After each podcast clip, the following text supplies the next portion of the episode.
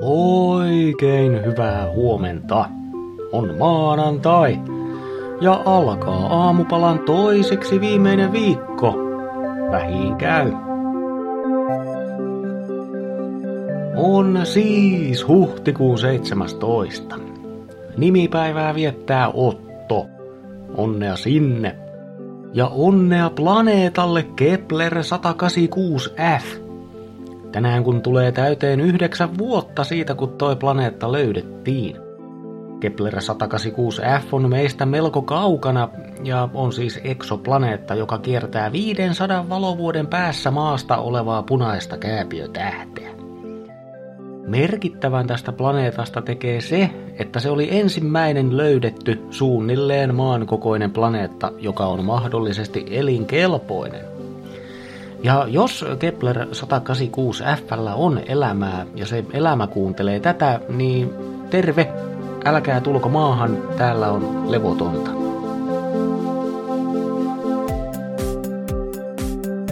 Sää. Helsinki. Aurinkoista. Varhaisaamussa plus yksi, iltapäivällä plus kymmenen. Kuopio. Aurinkoista. Varhaisaamussa miinus neljä, iltapäivällä plus 10.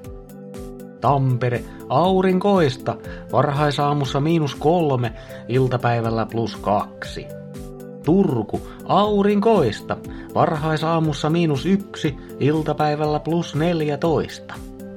Salo, aurinkoista, varhaisaamussa miinus kolme, iltapäivällä plus 15.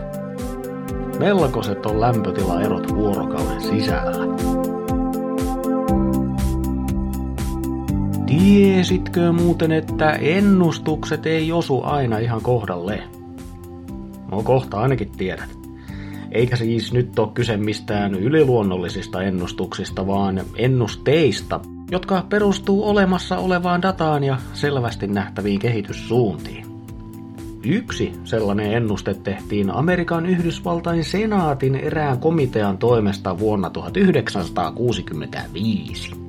Tuolloin arvioitiin sen aikaisia trendejä ja uumoiltiin, että vuoteen 2000 mennessä työkulttuuri muuttuisi rajusti. Ja että keskiverto amerikkalainen nauttisi kahden tunnin työviikosta. Siis töitä kaksi tuntia viikossa. Ja tämä oli ihan vakavasti tehty ennuste.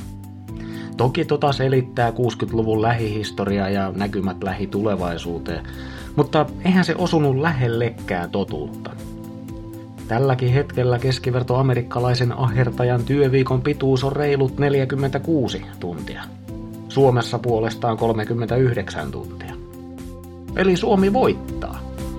Sitä paitsi suomalaisten työaika on Euroopan lyhyimpiä.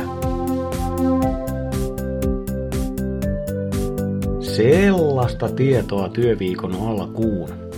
Kiitos sulle seurasta. Muista, että tulevaa voi ennustaa vain menneen perusteella. Eikä senkään perusteella kauheen hyvin. Minä olen arvaamattoman huomisen avosylin vastaanottava Mikko ja toivotan mahtavaa maanantaita just sulle.